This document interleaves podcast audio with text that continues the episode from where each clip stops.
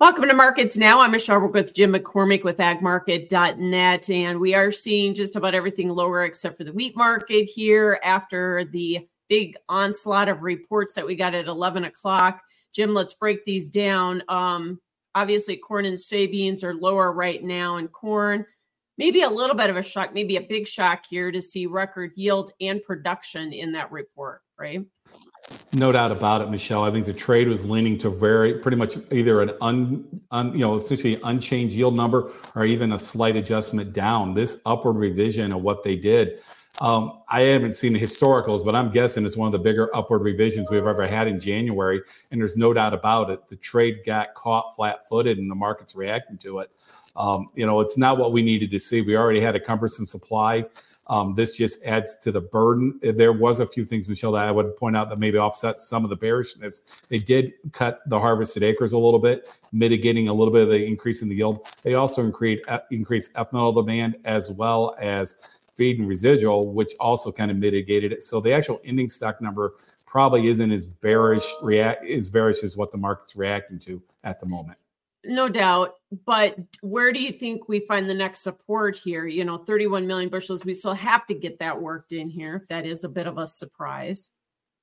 Well, I would uh, hope that somewhere on this 450 zone, maybe a little bit below that's going to find some support. Remember, the September corn went down around that 447, 450 zone going into delivery. The December corn did the exact same thing.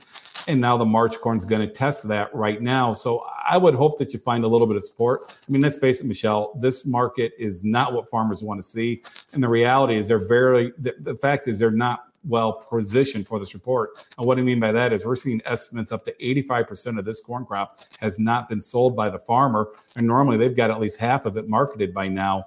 So, you know, this is not going to bring the mar- grain to market. If anything, I think it's going to entrench them to try to hold on a little bit lower. So, hopefully, we can kind of wash this out today and then come out of the three day weekend and uh, with an argument we priced in the bearishness and maybe get somewhat of a seasonal bounce.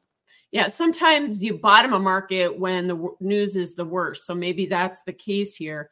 I got to ask you, you probably haven't had time to go through the state by states, but where do you think the bigger yield came from? Like I said, I haven't seen the state by state, but I'm going to guess it came from the Eastern Corn Belt in general. I think that might have been a surprise a little bit in the West, but the East, our clients in the East have all along said in parts of Indiana, Ohio, Michigan, they had record yields, phenomenal yields. And I think kind of how the market got caught, Michelle, was during the fall, the, the West essentially harvest was relatively on time. We knew the West crop going into November report. But here, the eastern corn crop was a really delayed harvest, and it turns out, my guess is it was much bigger than anticipated, and that's why you saw the national yield get pulled up. Yeah.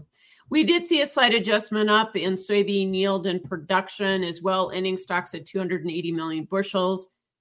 Talk about how we got there and how bearish this might be. Well, right now, like I said, the you know, good, you know, the crop, plain and simple, just performed better than what we thought.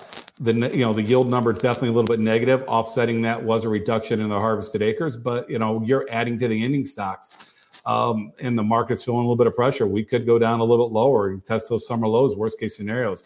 I would guess once we get through this, digest it like the corn and kind of the shock of the market, we will come back and see how the weather is in South America. They did make some revisions to South America's crop, but they were relatively minor compared to some of the rhetoric. I mean, I think they're putting Michelle, what the the South American Brazil crop around 157. I think that's still a little bit above CONAB, but you have private estimates in South America saying it's closer to 140, maybe even lower than that. So time will tell if that crop is that low. As we find, I think that hopefully will find will provide some support to the market.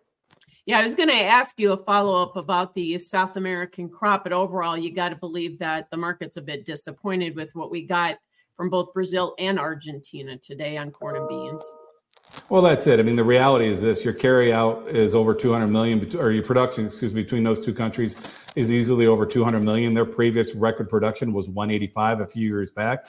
So the fact is, their crop is not down enough to offset our increase in production, and that is why the market's reacting negatively to it. But you know, like I said, once we get through this number, the shock of the number, we have a three-day weekend.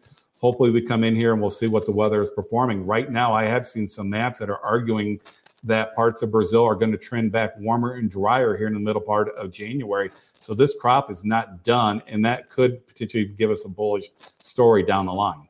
Yeah. A little bit of the key too, Jim, won't it be if we continue to see the market slide? If we get some demand that comes in, that could help stem the tide because we haven't seen that so far on this pullback, have we? You nailed it, Michelle. We saw some really good sales earlier in the year, and they just have not happened. A break in the pricing combined with maybe some weakness in the US dollar will definitely help bring some demand in. That's what it's going to take right now. We now know the supply, the final numbers are in. So the reality is, the only thing that's really going to get this bull market moving is two things. Either the South America crop has got to get a lot smaller and fast, or you've got to just get to the point where the market gets cheap enough where essentially end users of the world say, hey, this is value, let's buy it, especially because of the uncertainty of the crop. Remember, the safrinha crop, Michelle, is the big crop in Brazil. They've yet to even start planting it. So, uh, you know, a lot has to be, you know, there's a lot of water that's got to go under this bridge in South America to know this crop number they gave us today is going to actually come to fruition. Okay. Let's talk about wheat as well. Okay. Seeding's down to 34.4 million acres nationally on winter wheat. Probably not too much of a surprise there that we saw that pullback.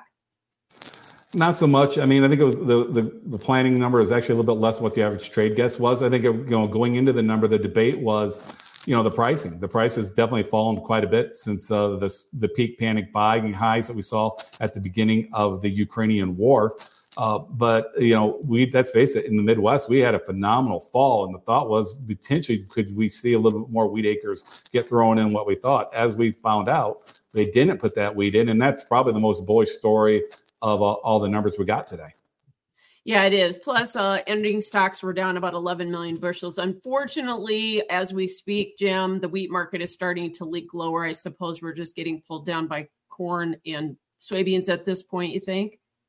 More than likely, like I said, the wheat number is overall a little bit neutral. I would argue maybe slightly friendly. But as this is getting pulled down, as you mentioned, it's probably just because what's going on in the corn and, and the bean market. I mean, a lot of people in this trade were hoping kind of for a slightly bearish report that we could get kind of a sell the rumor buy the fact reaction. You know, as we're recording this, this is obviously not happening. And, uh, you know, it's going to put people in some tough positions right now. Uh, you know, farmers have got a lot of grain. And uh, now the question is, what are they going to do with it here as we uh, get into the latter half of winter? Yeah, have you seen the farmers selling first of year like you thought you were going to see or not? Because we normally get it.